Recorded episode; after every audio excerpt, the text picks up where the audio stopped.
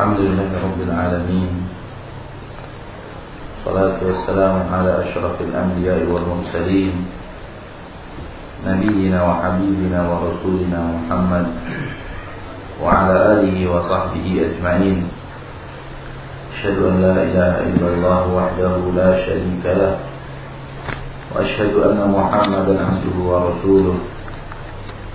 صلى الله عليه وعلى آله وصحبه ومن تبعهم بإحسان إلى يوم الدين وسلم تسليما مزيدا أما بعد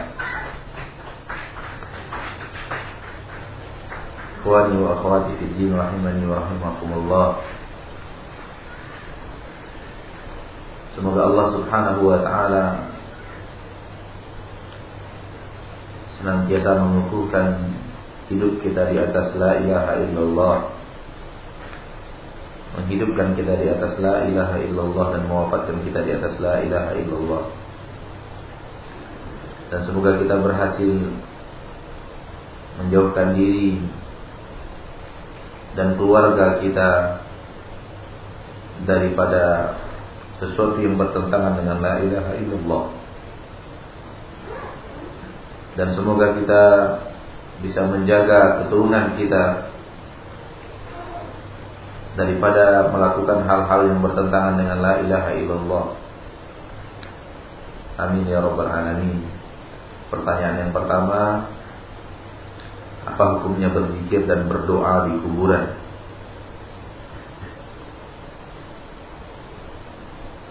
Berzikir di kuburan tidak pernah ada contohnya dari Nabi kita Sallallahu Alaihi Wasallam. Nabi Muhammad Wasallam adalah orang yang paling pandai berzikir, orang yang paling hebat berzikir. Tidak akan ada orang yang mampu mengalahkan zikirnya Nabi Muhammad Wasallam. Namun tidak pernah diriwayatkan beliau bahwa beliau berzikir di kuburan. Berdoa di kuburan ada, Nabi Muhammad SAW pernah berdoa di kuburan. Yang didoakan itu adalah orang yang wafat. Yang didoakan itu adalah orang yang yang wafat. Bukan hanya sekedar berdoa, Nabi juga SAW juga menyuruh kita mendoakan orang yang wafat. Setelah terkuburnya seorang sahabat Nabi SAW mengatakan, Uju'u li akhikum, istaghfiru li akhikum, fa'innahu al yus'al. Mohonkan ampunan untuk saudara kalian sesungguhnya sekarang dia akan ditanya. Akan tetapi berdoa yang pernah dilakukan oleh Rasulullah SAW dan para sahabatnya adalah masing-masing. Masing-masing kita mendoakan untuk orang-orang yang, yang telah kita kuburkan, yang telah kita baringkan di lahat, yang telah kita uruk dengan tanah, kita doakan mereka agar mereka selamat daripada siksa kubur, mendapatkan nikmat kubur, agar diampunkan dosa dan kesalahan mereka. Itu boleh.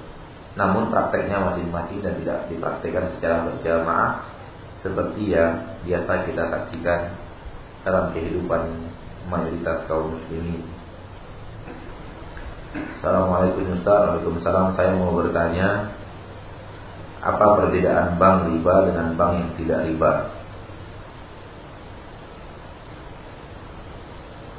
Apa perbedaan bank riba dengan bank yang tidak riba? Sekarang saya ingin bertanya dulu bank yang tidak riba itu yang mana? Sulit kita untuk membuat perbandingan karena tidak ada perbandingan. Tidak ada yang membandingkannya.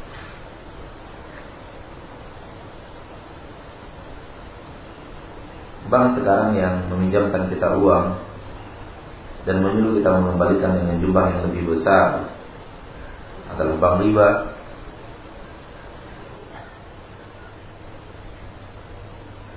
Dan bank yang menjadikan bagi hasil praktek bagi hasilnya juga tidak benar.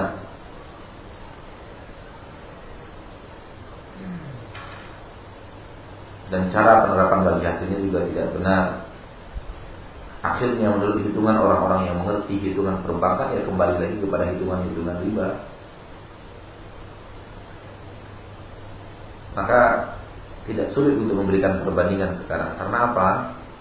Karena nggak ada yang bisa dibandingkan.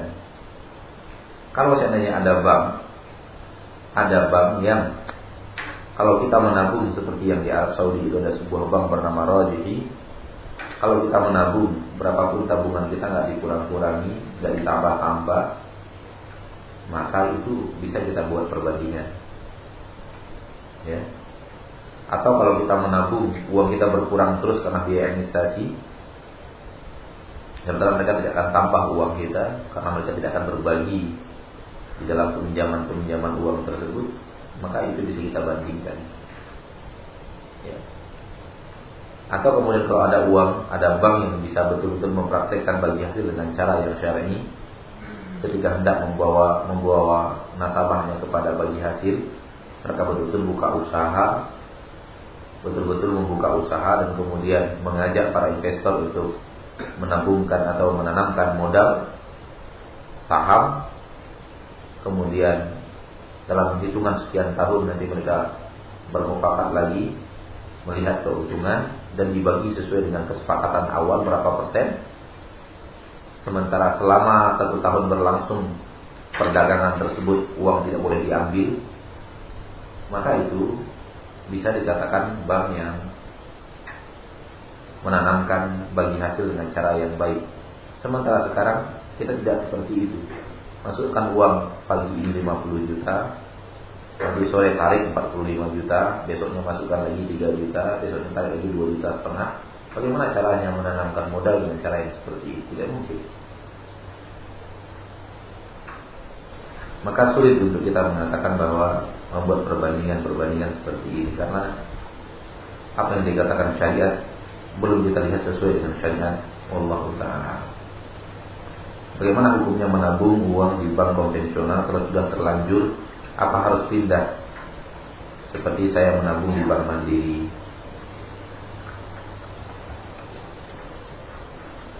Meletakkan uang di bank kalau memang karena tidak amannya di rumah itu hanya sekedar karena itu. Hanya sekedar karena itu. Ya. Hanya sekedar karena di rumah kita sudah tidak lagi aman uang itu ditaruh. Dan tidur kita pun tidak bisa lagi nyenyak dibuatnya karena kekhawatiran demi kekhawatiran yang terus menghantui karena sudah banyaknya orang-orang yang sudah tidak wow dalam menzalimi orang lain, merampas harta orang lain bahkan mengancam nyawa orang lain. Maka kita hanya sekedar menaruh di sana untuk mengamankan uang tersebut dalam keadaan darurat karena tidak ada tempat yang lebih aman dibanding itu menurut kita. Maka kalau sudah di sana biarkan saja namun jangan petik hasil daripada bunganya. Jangan petik hasil daripada bunganya. Bunga yang ditambahkan di dalam uang kita jangan dipetik hasilnya. Yaitu kita ambil lalu kita manfaatkan, jangan. Atau bunga tersebut untuk membayar tagihan administrasi bulanan, jangan. Ada juga orang menjadikan bunga itu untuk tagihan administrasi bulanan. Berarti dia sendiri mendapatkan manfaat daripada bunga tersebut. Jadi pahami? Caranya adalah printkan berapa rekening kita, ambil berapa bunga-bunganya tersebut, ambil bunganya, total totalkan bunga-bunga yang ada di sana, keluarkan dalam bentuk uh, infak kepada hal-hal yang bermanfaat seperti pembangunan jalan, jembatan, penimbunan tanah, urukan dan segala macam. Pembangunan toilet, pembangunan sesuatu yang bermanfaat untuk manusia, arahkan untuk itu. Ambil poin-poin bunganya nomor sekian bunga nomor sekian bagi hasil ambil itu totalkan keluarkan. Tinggal berarti tinggal di sana uang kita plus administrasi itu kan tentu diambil dari dari uang itu. Karena bunganya sudah dikeluarkan semua. Berarti tinggallah di dalam uang kita asli. Dan pasti dia berkurang karena administrasi ditarik dari dari hal seperti itu. Begitu caranya wallahu taala alam. Namun kalau ingin pindah tidak jadi masalah. Karena kalau dibanding-bandingkan mana lebih bagus menabung di bank mandiri atau bank mandiri syariah? Atau bank muamalah tentu secara hitung-hitungan kasar. Kita mengatakan lebih baik di bank syariah mandiri. Kenapa? Karyawannya berjilbab. Dia ketika buka pintu assalamualaikum, ya kan? Seperti itu. Ya itu itu itu yang membuatnya lebih baik daripada yang di sini. Kalau di sini umumnya tidak berjilbab, kalau ataupun ada satu-satu yang berjilbab. Namun kalau di sini semuanya berjilbab, semuanya sholat. Ya. Peraturannya harus seperti itu, semuanya mengucapkan salam. Itu saja yang membuatnya lebih bagus. Allah taala. Apakah seseorang yang akhir hayatnya mengucapkan la ilaha illallah sementara dia tidak memahami makna la ilaha illallah yang sebenarnya? Apakah ia termasuk dijadikan oleh Rasulullah untuk masuk surga? Itu Allah yang tahu semuanya. Apakah dia mengucapkan la ilaha illallah dengan makna yang sesungguhnya sehingga dia pantas untuk mendapatkan fadilah orang yang mengakhiri hayatnya dengan la ilaha illallah atau tidak? Atau la ilaha illallah itu hanya keluar dari lisannya la ilaha illallah sebagai ucapan belaka tanpa makna daripada la ilaha illallah tersebut? Allah yang tahu, serahkan kepada Allah. Alhamdulillah kalau kita melihat ada ada saudara kita, teman kita, keluarga kita, kakek kita yang akhir hayatnya mengucapkan la ilaha illallah, kita bersyukur. Namun apakah dia mendapatkan keutamaan itu? Kita tidak pernah ada yang tahu karena itu masalah gaib. Karena hal seperti itu adalah masalah gaib, kita tidak tahu. Kita tidak tahu apakah dia mendapatkan keutamaan itu atau tidak. Namun tentu kita berharap bahwa saudara kita yang wafat dengan mengucapkan la ilaha illallah, kakek kita yang wafat dengan mengucapkan Allahu akbar. Mereka adalah orang-orang yang memang akhir hayatnya adalah kebaikan. Namun pastikah itu, pastikah itu menuntutnya ke surga tidak ada yang bisa memastikan. Karena itu masalah gaib. Kita hanya bisa berharap. Karena tentang siapa mereka, bagaimana mereka dengan la ilaha illallah, apakah mereka melakukan pelanggaran-pelanggaran tentang la ilaha illallah atau tidak, Allah yang tahu. Tentang dia dan bagaimana hidupnya. Tentu kita berharap ya, namun memastikan tidak. Kita berharap ya memastikan tidak. Wallahu taala. Ada pertanyaan yang lain? Silakan. Ya, Saya nggak nyebut masjid tadi pak. Saya menyebut jalan, jembatan, Iya, tapi kita tidak manfaatkan. Iya riba. Tapi kita tidak tidak tidak ambil faedah daripada riba tersebut. Bukan infak kita sekedar untuk menghabiskan uang tak tak tak sah secara syariat. Sekarang begini, permasalahannya adalah begini. Coba kita lihat permasalahan. Permasalahannya adalah ketika kita punya uang 500 juta, tidak ada tempat yang menurut menurut menurut takaran sekarang yang aman kecuali di sana. Kecuali kita menemukan tempat yang aman selain daripada sana. Sehingga hukumnya darurat Ketika tidak ada tempat yang aman kecuali itu, darurat kita letakkan uang kita. Mau letakkan di mana? Mau kita simpan di dalam kamar? Mau kita simpan di bawah uh, di bawah di bawah ranjang? Mau kita simpan di dalam mana? Mau kita timbun dalam tanah juga bermasalah dan seterusnya. Akhirnya kita melihat bahwa itulah tempat yang aman. Kita letakkan di sana. Ada ini penyimpanan barang berharga Iya, kalau memang bisa seperti itu lebih afdal. Kalau bisa seperti itu kita punya uang simpanan kemudian kita belikan barang berharga. Tapi juga tidak semua manusia bisa melakukan seperti itu karena uang itu kan ditarik lagi, diambil lagi. Karena uang itu kan diputarkan juga karena kalau setiap saat harus beli emas lagi, taruh lagi, ambil lagi, jual lagi seperti itu juga kadang-kadang tidak tidak tidak merupakan kalau memang itu bisa dilakukan itu yang terbaik. Itu yang sangat terbaik. Tapi kadang-kadang kan juga kita tahu bahwa uang itu tempat menyimpan saja. Betul-betul tempat menyimpan karena dia akan diambil lagi. Hari ini terima 50 juta, taruh di mana? Di rumah nggak mungkin. Taruh di bank. Karena minggu depan akan diambil lagi. Kalau 50 juta kita belikan emas semua, simpan semua, besok ambil lagi, jual lagi. Yang seperti itu Pak permasalahannya. Ini kan permasalahannya sekarang itu kita tidak berbicara tentang satu kondisi. Kita melihat kondisi berbagai macam umat sekarang ini yang mana dia perjalanan proses uang yang di, di, di kantornya sampai 500 juta, 800 juta. Dan dia uang itu berputar terus. Sementara tidak ada tempat yang aman untuk menyimpannya bagi dia. Itu permasalahannya sekarang yang ditanyakan tadi. Adapun ketika kita memang uang itu mati, dalam arti kata memang uang kita tidak akan diputarkan, betul-betul uang mati, kalau bisa dibelikan kepada emas, disimpankan di di tempat penyimpanan barang berharga seperti Bapak katakan dari istilah dalam bank itu safety box seperti itu, kemudian kita bayar sewaannya satu bulannya, satu tahunnya satu juta setengah, dua juta setengah dan yang lainnya, itu yang terbaik. Tapi kan itu uang mati. Oleh karena itu biasanya yang diletakkan orang di situ kan seperti uang uang mati betul-betul uang mati seperti surat tanah dan yang lainnya atau eh, surat berharga lainnya atau emas batangan dan yang lainnya ditaruh di situ yang betul-betul bagi mereka mati baru mereka ambil di saat mereka butuhkan tiga tahun lagi empat tahun lagi dan segala macam tapi orang yang uangnya berputar box bukan merupakan solusi bagi mereka nah hal-hal yang seperti ini yang sebenarnya kita kita sedang bicarakan tadi bahwa ketika itu ada di situ tempat kita satu-satunya yang kita melihat bahwa aman, tempat peletakan yang aman. Maka apa solusinya ketika uang tersebut datang bunganya, datang bagi hasilnya? Apa solusinya?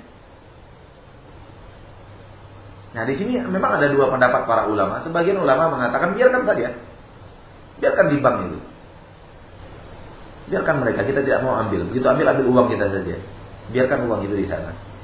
Sebagian ulama dan itu lebih kuat karena karena sesuai dengan maslahat dan mudarat kalau diletakkan di sana tidak ada tidak ada maslahatnya bahkan ikut membantu mereka untuk meramaikan kegiatan mereka ambil saja gunakan untuk jalan kaum muslimin gunakan untuk jembatan kaum muslimin gunakan untuk fasilitas toilet kaum muslimin tapi jangan gunakan untuk beri makan yatim berikan muslim itu bukan itu bukan sedekah hanya barang barang yang tidak boleh kita manfaatkan untuk diri kita pribadi ya kita letakkan di jalan, kita letakkan di jembatan, kita letakkan di timbunan jalan, timbunan sesuatu yang ya yang seperti itu. Nah, itu permasalahannya, Pak. Bukan kita sebenarnya menyarankan. Oleh karena itu dari dulu sampai sekarang sudah terhitung tiga tahun lebih. Saya selalu menyorak, menyorakkan dan menyorakkan kepada ikhwan dan ikhwan-ikhwan kita. Tolonglah kalau ada yang berani antara kita yang mau menjadi pahlawan, buat sebuah sebuah bank. Buat sebuah bank, bank kecil-kecilan. Tapi tempat penyimpanannya aman dan terkawal dan mungkin solusi untuk saudara-saudara kita yang akan e, menyimpan uang, tempat menyimpan uang bingung untuk meletakkan di mana gitu.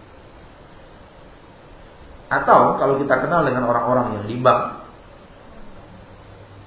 mungkin kita bisa usulkan kepada mereka untuk sekedar menyimpan dan kita jangan diberikan bagi hasilnya. Kita jangan diberikan bunganya.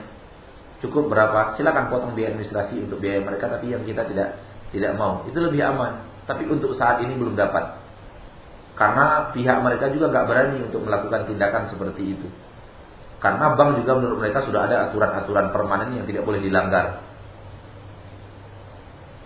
Dan saya sudah sudah mencoba sudah mencoba ikut rapat di pembentukan BPR Syariah, Bank Penggelitan Rakyat BPR Syariah. Tapi kemudian tenaga yang ada tidak tidak kuat untuk membentuknya. Sudah sudah ada usaha untuk itu, cuman belum Allah takdirkan untuk terwujud gitu. Sementara tidak ada tempat menyimpan yang lain. Gimana kita mau menyimpan yang di mana? Kawan-kawan kita yang kemudian peredaran uangnya sampai 15 miliar, mau taruh di mana uangnya? Hal-hal yang seperti ini. Sementara dia butuh tarik simpan, tarik, simpan, tarik, simpan. Mau taruh di mana uangnya? Hal seperti yang jadi permasalahan kita. Adapun kalau kita memiliki uang yang mati, yang memang itu adalah harta yang mungkin kita butuhkan lima, lima bulan lagi, tujuh bulan lagi, hasil penjualan rumah, hasil penjualan tanah yang tidak akan kita belikan apa-apa. Mungkin yang Bapak jadikan solusi itu, itu, itu adalah yang terbaik. Ya, itu yang terbaik. Belikan emas batangan, ya satu batang satu kilo 280 juta kira-kira hmm. menurut informasinya begitu Allah alam simpan di safety box bayar ya itu yang terbaik tapi tentu tidak semua orang bisa melakukan hal seperti itu Allah alam Bagaimanakah akad nikah di zaman Nabi SAW? Apakah ijab kabul seperti perjabat tangan ketika akad nikah itu memang ada contohnya dari Rasulullah? Seperti yang kita lihat akad nikah di zaman sekarang. Jazakallahu khair. syarat daripada akad nikah ada lima. Pertama, adanya wali, adanya mempelai laki-laki, adanya ijab dan kabul, adanya mahar. Maaf, adanya saksi, adanya ijab dan kabul, adanya mahar, adanya saksi. Wali, mempelai laki-laki, ijab kabul, mahar, saksi lima. Dua orang saksi. Dan di dalam pembahasan ijab dan kabul, dalam pembahasan ijab dan kabul, asal jelas kalimat menikahkannya dan jelas siapa yang dinikahkan. Kemudian ada kalimat menerima sah. Sah. Saya nikahkan Anda dengan putri saya. Putrinya cuma satu. Berarti kan jelas orangnya. Dia punya anak tujuh. Enam orang putra, satu orang putri. Dia mengatakan kepada, wali mengatakan kepada mempelai laki-laki, saya nikahkan anda dengan putri saya. Dia nggak nyebut nama, nggak punya nyebut apa-apa. Dengan putri saya. Si mempelai laki-laki jawab, saya terima pak. Dan maharnya telah diketahui sesama mereka. Ijab dan kabul tidak mesti harus menyebutkan mahar.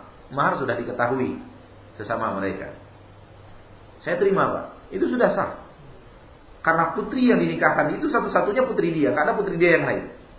Tapi kalau putrinya dua, tiga, lima, dia harus menyebutkan siapa putri yang mana.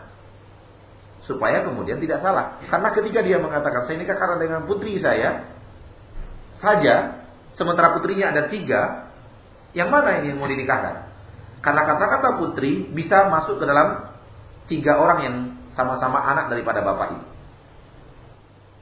Atau kalau seandainya disebutkan saja salah satu bentuk daripada si putri. Contoh, putri bapak itu dua, satu pendek, satu panjang, tinggi. Saya nikahkan anda dengan putri saya yang paling tinggi. Itu sah. Asal menunjukkan, asal menunjukkan siapa orangnya. Hanya itu saja. Islam tidak mempersulit. Islam tidak mempersulit. Adapun yang sekarang dengan cara-cara yang sekarang itu sudah banyak yang aneh-aneh tambahan-tambahan harus satu lafaz tidak boleh terputus. Kurangnya tidak sah. Ya kan? Kurang panjang tunai tidak sah.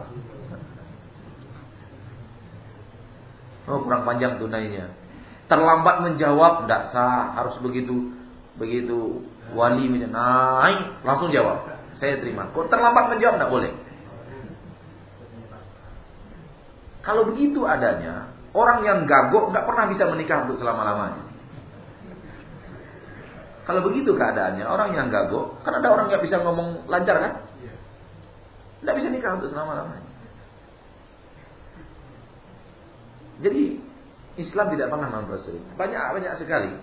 Dan satu satu kaidah yang perlu kita ketahui, yang mempersulit kita itu diri kita sendiri. Yang mempersulit kita diri kita sendiri bukan Islam. Kita yang mempersulit kita sendiri. Peraturan yang kita buat sendiri itu yang mempersulit kita. Pada dasarnya Allah dan Rasulnya telah menetapkan kaidah syariat yang itu mempermudah sekali. Mudah sekali pelaksanaannya. Kita yang mempersulit diri kita sendiri. Dengan adanya peraturan-peraturan yang kita buat, dengan itu kita sulit. Dalam setelah akad nikah dianjurkan walimah. Dalam Islam apa adanya. Walaupun hanya kemudian seperti Nabi Muhammad walimah hanya dengan membagikan kurma, karena maksud daripada walimah itu mengumumkan saya sudah menikah. Supaya tidak ada zon orang di belakang, loh kok jalan berdua, kapan nikahnya? Itu maksud daripada walimah. Jadi kalau tidak ada biaya untuk potong kerbau, tidak ada biaya untuk potong kambing dan beli ayam 30 ekor, nggak apa-apa. Bagikan kurma, Nabi SAW pernah walimah dengan membagikan kurma, selesai. Artinya kalau nggak kuat untuk potong kambing, ya bagi lontong aja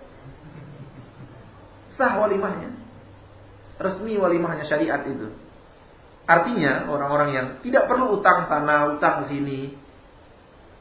Untuk sewa tendanya sudah habis satu juta lima ratus. Dengan satu juta lima ratus buat lontong udah banyak. Selesai akad nikah ya. Selesai walimahannya. Enggak sulit kan? Atau nggak usah buat lontong, beli saja pisang.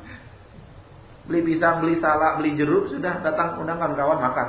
Apa ini saya walimah, saya nikah dari malam. Selesai.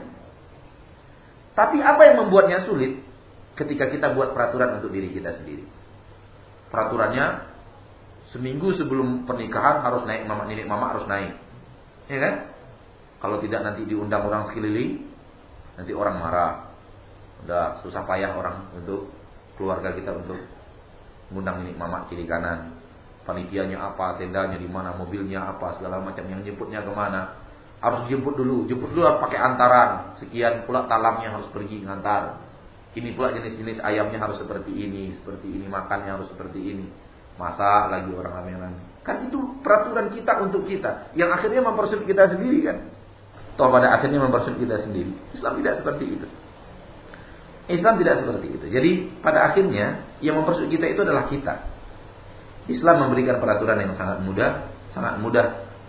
Allah mengatakan dalam Al-Qur'an yuridullahu bikumul yusra wa la yuridukumul usra. Ya. Dan kemudian seperti sekarang itu ada lagi yang namanya sigat ta'liq. Sigat ta'liq. Dan itu semacam-macam diwajibkan. Harus baca. Bahwa saya berjanji. Saya tidak hafal lapasnya. Ya karena Hamzah waktu itu nggak baca saya. Saya baca.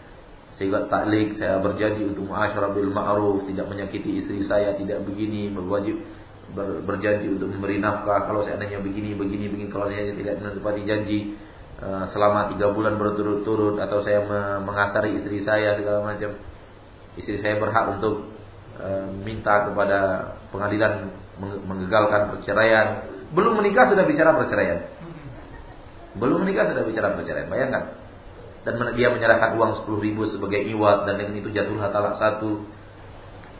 Jadi kita mempersulit diri kita sendiri. Apalagi sekarang dengan peraturan-peraturan yang yang aneh-aneh. Silakan Pak.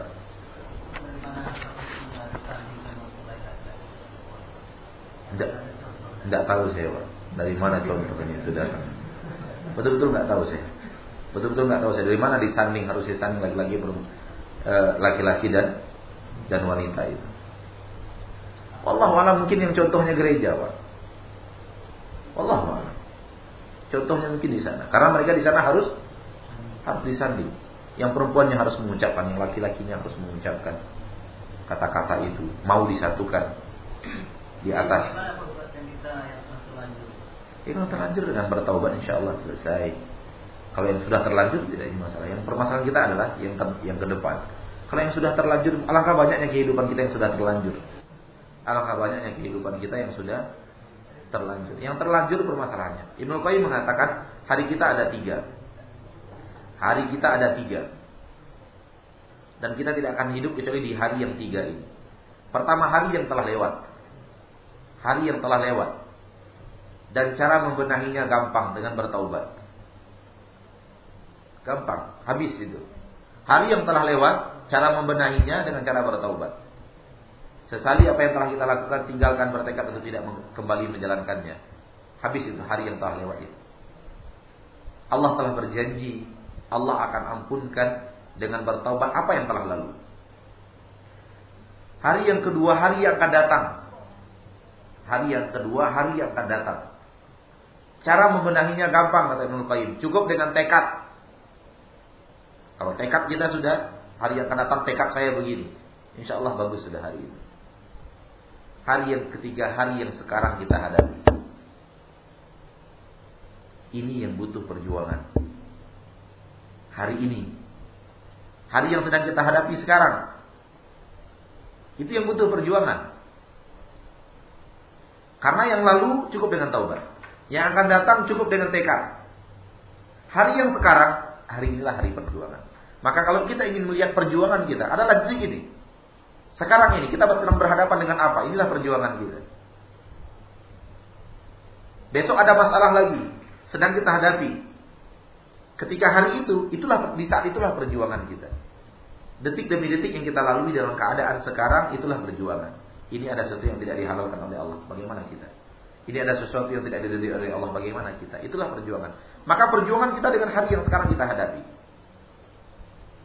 Adapun hari yang lalu cukup dengan taubat dan Allah berjanji mengampunkan seluruh dosa dan kesalahan. Hari yang akan datang tekad dengan tekad yang kuat, hari yang akan datang bisa di di digapai dengan baik insya Allah taala. Yang permasalahan sekarang pertanyaannya bagaimana kita dengan hari ini? Wallahu taala. Bolehkah bisnis pulsa dengan sistem multi level marketing? multi level marketing MLM caranya banyak peraturannya berbeda-beda antara satu MLM dengan LMM yang lainnya maka tidak bisa dihukum rata tidak bisa dihukum dihukum rata apabila dalam MLM itu ada yang berbentuk merugikan orang lain maka dia terlarang ada bentuknya merugikan orang lain dia terlarang. Tapi kalau dalam multi level tersebut tidak ada merugikan sama sekali. Tidak ada konsep menzolimi orang sama sekali. Betul-betul ditelaah oleh orang yang mengerti konsep perdagangan. Kemudian dilihat tidak ada sedikit pun. Maka itu satu hal yang halal. Biiznillah yang azza wajal. Ya. Maka tidak mengerti saya untuk menjawabnya karena tidak tahu bagaimana sistem yang berlaku untuk memutuskan MLM itu bagus atau tidak, halal atau tidak, butuh peraturan MLM itu sendiri. Bagaimana peraturannya? Kadang-kadang di, di peraturan itu bahwa nasabah itu diwajibkan untuk memenuhi target. Kalau diwajibkan untuk memenuhi target itu penzoliman. Karena perdagangan belum tentu orang akan penuh target. Bisa dipahami tidak? Perdagangan tidak tidak tidak tidak diwajibkan memenuhi target. Karena rezeki Allah yang ngatur, tidak akan mungkin sama setiap hari rezeki kita. Sehingga ketika mereka sudah mewajibkannya, mereka sudah bisa menakarnya. Ketika jaringan mereka sudah sekian, tinggal kali sekian per orang minimal mereka dapat keuntungan sekian. Sudah ada kali-kalinya di mereka. Hal yang seperti ini. Atau kemudian mereka diwajibkan untuk terus menjadi anggota dan memperbaharui kartu anggota sekali dalam setahun, sekali dalam dua tahun bayar lagi. Itu bagian daripada penzaliman. Jadi sekali setahun kalau mereka punya punya jaringan 5 juta, masing-masing bayar 100 ribu, mereka sudah dapat setengah miliar satu kali dalam setahun. 100 ribu aja.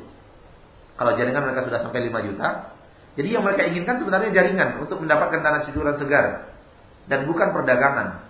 Itu di dalamnya ada ada penzaliman. Di dalamnya ada apa?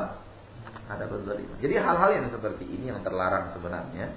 Ketika di dalam perdagangan itu ada hal-hal yang bersifat menzalimi walaupun itu secara tersembunyi. Apabila tidak ada bentuk penzaliman di dalamnya sedikit pun, maka bentuk MLM pun dibolehkan. Oleh karena itu saya tidak bisa menjawab karena hal yang seperti ini harus dikaji dengan keadaan MLM-nya sendiri wallahu a'lam. Syarat la ilallah ada dua. Satu beribadah hanya kepada Allah. Dua menjauhi, mengingkari peribadatan selain dari Allah. Apa maksud menjauhi, mengingkari? Apa maksud menjauhi, mengingkari? Tak sulit saya membaca kata-katanya. Karena rumah saya dekat dengan orang yang melakukan kesyirikan dalam kurung dekat dengan orang Cina. Kalau kita boleh membanding-bandingkan mana yang lebih besar kesyirikan di zaman sekarang dengan zaman Rasulullah Sallallahu Alaihi Wasallam.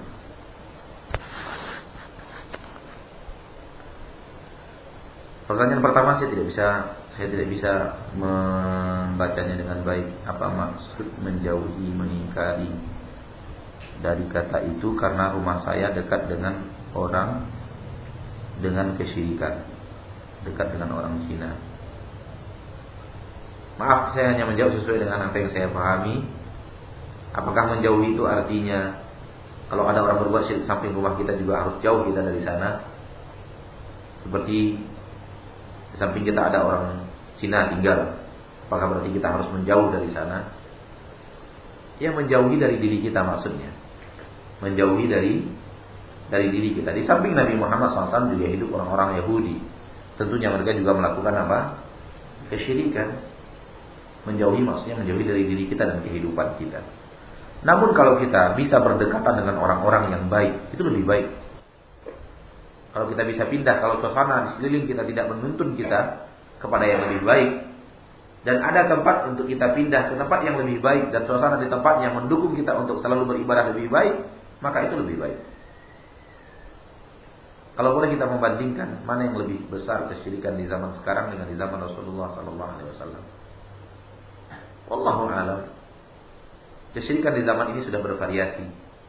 Sudah banyak. Dan para ulama telah mengatakan kesyirikan di zaman sekarang lebih banyak dibanding kesyirikan di zaman Rasulullah sallallahu alaihi wasallam. Allah. Silakan.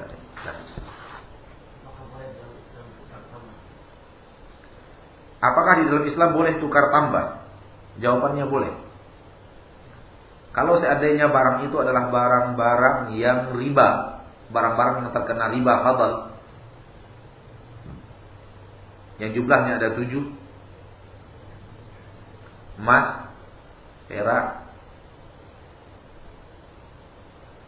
kurma, gandum, tepung gandum,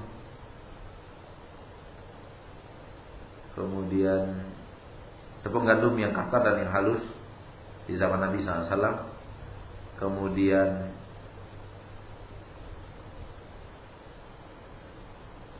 garam, barang-barang yang seperti ini dan yang semisalnya, yang sekiatannya seperti emas dan perak kiasannya sekarang adalah uang.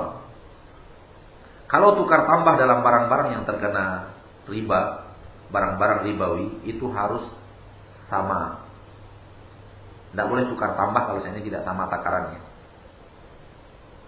Kurma yang bagus 2 kilo tidak boleh ditukar dengan kurma yang tidak bagus 4 kilo, 3 kilo, nggak boleh. Beras yang bagus, beras solo 5 kilo diganti dengan barang beras kurang bagus 7 kilo, nggak boleh. Karena itu barang-barang ribawi. Namun kalau tukar tambahnya di luar barang riba, tidak apa-apa. Tukar tambah mobil misalnya. Kita serahkan mobil kita yang jelek, kita ambil mobil lebih bagus, tambah uangnya. Tidak jadi masalah. Karena mobil bukanlah barang barang yang terkena barang riba. Barang riba. Kita tukar handphone. Ya nggak mungkin lah kita serahkan 3310 kemudian kita ambil yang N70 gitu. Itu tanpa nambah nggak mungkin kan? Pastilah kita berikan handphone itu kita ambil handphone baru ada selisih harga kita bayar. Itu nggak apa-apa, boleh. Ya. Hati-hati ibu-ibu sebentar. Hati-hati ibu-ibu, ibu-ibu atau bapak-bapak yang nemani ibu. Tukar tambah emas. Emas barang ribawi. Tidak boleh ditukar dan ditambah kecuali dalam keadaan selevel. Selevel di sini adalah timbangannya. Tidak peduli emasnya bagus, ukiran bagus, tidak bagus, tidak peduli. Kalau harus kalau harus yang punya kita tiga emas, tiga emas misalnya, namun ukirannya nggak bagus, ditukar dengan tiga emas yang ukirannya sangat bagus, nambah uang itu riba. Hati-hati. Jalannya adalah jual dulu kita punya emas, baru beli emas yang yang kita inginkan. Jalannya seperti itu. Karena dalam barang-barang yang riba dia harus selevel timbangannya. Tidak dia tidak lihat bagus tidak bagusnya. Karena ketika sahabat menukar dua gantang kurma yang bagus dengan empat gantang kurma yang tidak bagus, Nabi mengatakan inilah riba. Kenapa tidak kamu jual saja kurma dulu baru beli kurma lain? Walaupun menurut perhitungan kita, menurut perhitungan kita, harganya berbeda. Namun syariat telah memberikan keputusan bahwa dalam barang-barang yang seperti ini tidak boleh ada penambahan. Lima, lima, lima emas, lima emas juga yang terima. Tidak perlu yang kita berikan itu emas batangan, terimanya emas olahan nggak peduli. Yang penting lima, tukarnya lima, barternya lima. Kalau kita tidak mau seperti itu, maka jalannya jual dulu kita punya emas, dapat uangnya, baru cari lagi emas yang mau kita inginkan. Sehingga kita ter, tidak tidak terkena riba fadl. Namun ketika kita punya orang-orang orang orang pedagang emas nggak mungkin mau dia. Serahkan tiga ke kita, dia serahkan tiga. Serahkan ke dia tiga, dia berikan ke kita, ke kita tiga tanpa penambahan uang nggak akan mau dia. Karena nggak ada untungnya bagi dia di situ. Apalagi kalau kemudian kita ambil lebih bagus. Tidak ada untungnya bagi dia.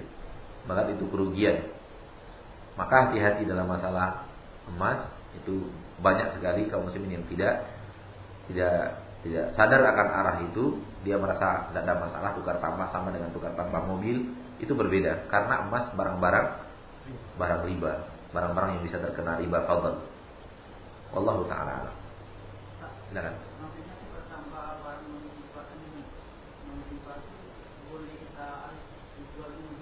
Tidak, tidak. Kalau non riba tidak. Boleh kita langsung. Iya, bisa. Yang selain dari lima Iya, tujuh. Dan yang dikiaskan ke sana ya. Dan yang dikiaskan ke sana. Ya misalnya kita kita tukar sepeda motor misalnya. Kita antarkan Supra tahun 78 ya Pak, 98 kita mau ambil yang Supra X 125 yang baru berarti kita tambah uang. Tidak jadi masalah. Antar uang, antar barang, ambil barang, berapa selisihnya bayar. Tidak jadi masalah. Allah Kalau untuk sama barang ini mana kan? Pemain dari dua apa pemain dua emas menjadi lima emas. Jadi yang tiga yang dua emas yang tiga emas itu bisa sama uangnya. Gimana pun Orang itu, orang itu tidak akan yang dua emas gantinya dua emas dengan dia tidak akan. Tidak akan seperti itu. Nah maksudnya kita kan yang lebih itu tidak bayar, tidak bayar kontan sama dia kan. Kan mamanya dua, dua emas, dua emas, kan kita ingin yang yang lima emas, lima emas. Kan? Ini dua emas. Ah, Kita mau lima emas. iya. Kita serahkan kepada dia dua emas. Iya. Kita ambil lima emas. ya. Apakah dua emas yang kita serahkan diganti dengan dua emas oleh dia itu nggak mau dia, Pak? Pasti ada dua emas yang kita anukan tadi kurang. Ya. Dikurangi sama dia. Dikurangi sama dia. Harga dua emas yang kita serahkan ke dia di depan dia menjadi satu koma sekian emas. Seperti itu. Seperti itu. Jadi kita dijual Jual. saya. Jual. Tapi kalau dia mau betul-betul jujur, dua emas ganti dengan dua emas. Tanpa ada penambahan biaya segala macam. Tapi sulit. Lebih baik jual, kemudian beli yang baru. Itu lebih selamat. Selamat dari perniagaan duniawi, selamat dari hitungan-hitungan syariat. Selamat dari hitung-hitungan syariat. Karena pada dasarnya mereka tidak mau penjual emas barter begitu saja nggak mau deh. Karena itu tidak ada untungnya bagi dia sama sekali. Ya, Allah taala. Dan sering sekali orang-orang alfa dalam masalah ini sehingga dia merasa tukar menukar emas sama dengan tukar menukar uang, eh, tukar menukar mobil, sepeda motor nggak sama. Karena yang satu barang-barang yang tidak boleh ditukar kecuali dengan barang yang sejenis, sejenis, setakaran, sejenis dan setakaran. Tapi kalau sudah berbeda, boleh. Emas ke perak boleh, boleh. Beras ke ke emas, pokoknya kalau sudah berbeda nggak apa-apa. Kalau sudah berbeda tidak apa-apa. Dan barang-barang yang seperti itu kalau sudah berbeda boleh dengan syarat tetap cash. Tidak boleh diutang-utangkan.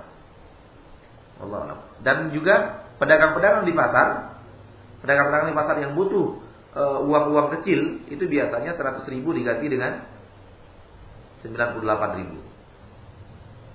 Uang 100 ribu mereka satu diganti dengan uang 98 ribu, 97 ribu, kurang 3 ribu itu nggak boleh, itu haram.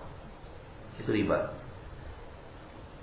Atau uang-uang 10 ribu diganti dengan yang 500-500 Tapi jatuhnya bukan 10 ribu. Kurang 9 ribu misalnya. Itu tidak boleh. Hal-hal seperti itu riba.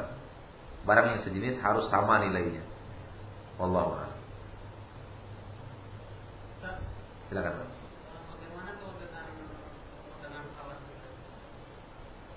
Falas. Nah, perdagangan falas di sini para ulama, para ahli fikih telah telah melihat kondisi keadaan. Apakah falas itu emas dengan emas, kiasannya adalah emas dengan emas, atau emas dengan perak? Iya, saya paham. Saya paham. Sekarang kan di zaman Rasulullah emas ditukar emas. Perak ditukar perak. Itu harus sebanding. Harus sebanding. Di zaman Rasulullah ada juga pertukaran antara emas dengan perak. Itu sudah tidak sebanding lagi. Dan itu sesuai dengan takaran harga, harga hariannya. Sesuai dengan takaran harga hariannya. Apakah pertukaran uang falas dari rupiah ke dolar, rupiah ke ringgit, rupiah ke rial, kan gitu kan? Itu kiasannya di dalam syariat. Emas dengan emas atau emas dengan perak. Yang sahih menurut takaran para ahli fikih, kiasannya di dalam syariat adalah pertukaran emas dengan perak dan bukan emas dengan emas. Bisa dipahami, Pak? Saya, saya, saya, saya takut tidak dipahami. Apakah penukaran falas rupiah dengan dolar itu dalam kiasan syariatnya emas ditukar emas atau emas ditukar perak? Kiasan yang paling cocok adalah emas ditukar perak. Kalau emas ditukar perak tidak tidak apa-apa lebih, namun tidak boleh tidak cash. Tidak boleh tidak cash. Boleh berbeda dia apanya? Takarannya berbeda, namun harus cash, harus ya dan dia deh. Idza ikhtalafatil ajnas, kalau barang-barang seperti ini sudah berbeda jenisnya, fabi'u kaifa syi'tum idza kana dan biyadi. Jual terserah kalian, tapi harus tangan dengan tangan. Artinya pembayaran langsung. Jadi tidak boleh kita pergi ke Palas, mentang-mentang Palas itu adalah keluarga kita, mentang-mentang Palas itu adalah teman kita. Kita mau beli dolar, kita beli dolar, katakanlah uang kita untuk 10 ribu dolar rupiah. Serahkan ke dia, kita ambil dulu 5 ribu, 5 ribu sisa taruh. Nanti saya ambil 3, 3 hari lagi, 4 hari lagi. Nggak boleh. Karena pertukaran hari, pertukaran pertukaran nilai uang. Karena pertukaran hari, pertukaran nilai mata uang tersebut. Sama dengan emas dan perak di nama Rasulullah. Setiap saat dia berbeda fluktuasi. Kadang-kadang emas itu menurun, menaik dan segala macam. Dan itu yang di, di, di, dilihat oleh syariat Islam sehingga Nabi mengatakan kalau perbedaan itu terjadi boleh tapi harus cash pada hari itu sesuai dengan harga hari itu. Maka tidak boleh kita tukar uang, pertukaran uang kemudian kita tinggal di situ dulu, tidak boleh. Dan ini juga diterangkan oleh Syekh Utsaimin di dalam kitab Syarul Mumti dan beliau terangkan dalam beberapa kajian beliau bahwa hati-hati dengan kita yang tukar uang. Kemudian penukaran uang itu tidak diambil secara cash. Dikhawatirkan masuk ke dalam bab riba. Contoh, kita tukar uang dengan dengan saudara kita. Uang 50 ribu, kita mau uang 10 10 ribu, tapi nggak ada sama dia. 10 ribunya, 10 ribunya hanya 30 ribu. Kita tukar, kita tukar ke dia, ambil 30 ribu, serahkan 50 ribu, 20 ribunya tak kapan-kapan kita ambil. Itu nggak boleh. Bisa dipahami tidak? Sebenarnya kan kita tukar uang 50 ribu ke, 10, ke 50 ribu yang sama. Namun kita satu lembar, dia 5 lembar. Harus ya dan dia harus cash. Nabi memberikan keterangan seperti itu. Kata beliau, hal ini banyak dilakukan masyarakat dan kita khawatir masuk ke dalam bab riba karena harga uang fluktuasi dan oleh karena itu jalan keluarnya apabila kita tukar uang dalam kondisi apa pun harus cash. Kalau tidak, jalan keluarnya pinjam aja. Lebih baik pinjam dibanding tukar. Kalau tukar kan kita ambil 30 ribu, kita serahkan 50 ribu. Uang mat apanya? Sisanya entah kapan kita ambil, nggak jelas. Karena memang dia kakak kita, adik kita, saudara kita. Kan begitu? Judulnya adalah pertukaran. Itu nggak boleh. Kalau mau pinjam. Berarti kalau pinjam kita ambil 30 ribunya. 50 ribu kita, kita pegang kan? Kita ambil yang 30 ribunya. Pinjam berarti. Jalan keluarnya seperti itu. Namun kalau kita ambil 30 ribu, kita serahkan 50 ribu. Sebagai uh, ya sebagai pertukaran begitu saja dan kemudian kita itu takut jatuh ke dalam yang tadi. Barangnya sejenis takarannya berbeda dan tidak cash. Itu berbahaya. Jadi kita takut jatuh kepada hal yang seperti itu kata beliau maka kita ingatkan saudara kita untuk pertukaran uang harus dalam keadaan cash. Walaupun itu hanya remeh mungkin dipandang remeh itu kan saudara kita berapalah 20 ribu segala macam. Tapi syariat adalah syariat kita tidak tahu apa rahasia di balik semua itu yang bisa menjatuhkan kita ke dalam hal yang tidak baik. Allah taala. Silakan.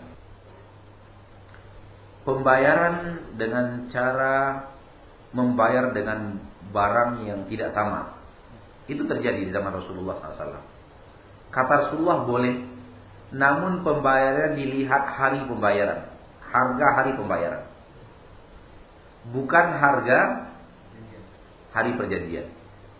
Contoh, ini barang dijual kepada kita dengan harga 10 ribu dolar.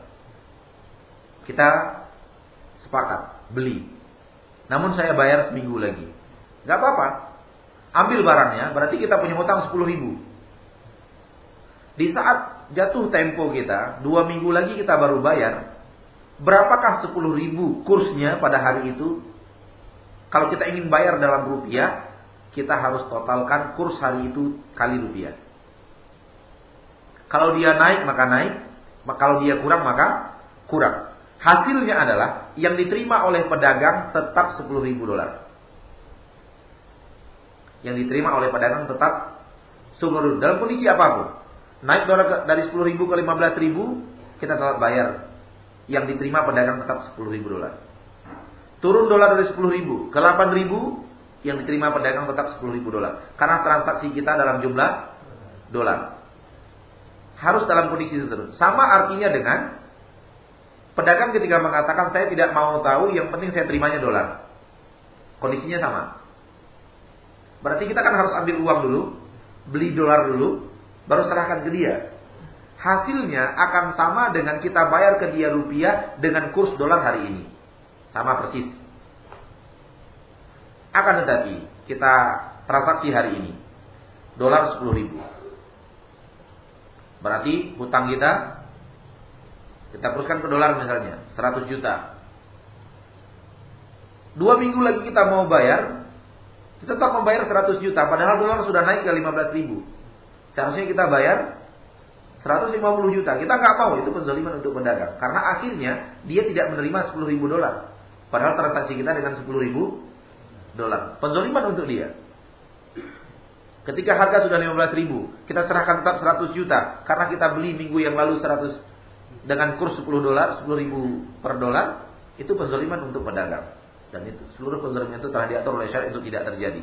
Maka pembayaran dalam bentuk jumlah lain boleh dengan dua syarat. Pertama, kurs hari itu. Yang kedua, ya dan biaya. Cash. Terakhir Uh, kalau spekulasi gimana Ustaz kira-kira apa itu Ustaz? Spekulasi ini bagaimana? Maksudnya itu kan silakan kita main untung-untungan itu Ustaz. Pemain kita spekulasikan pemain satu minggu lagi harga barangnya sekian. Sekarang kita ambil pemain sekian pemain kan. Kira-kira besok kan nanti satu minggu lagi dan nanti mungkin harga barangnya naik.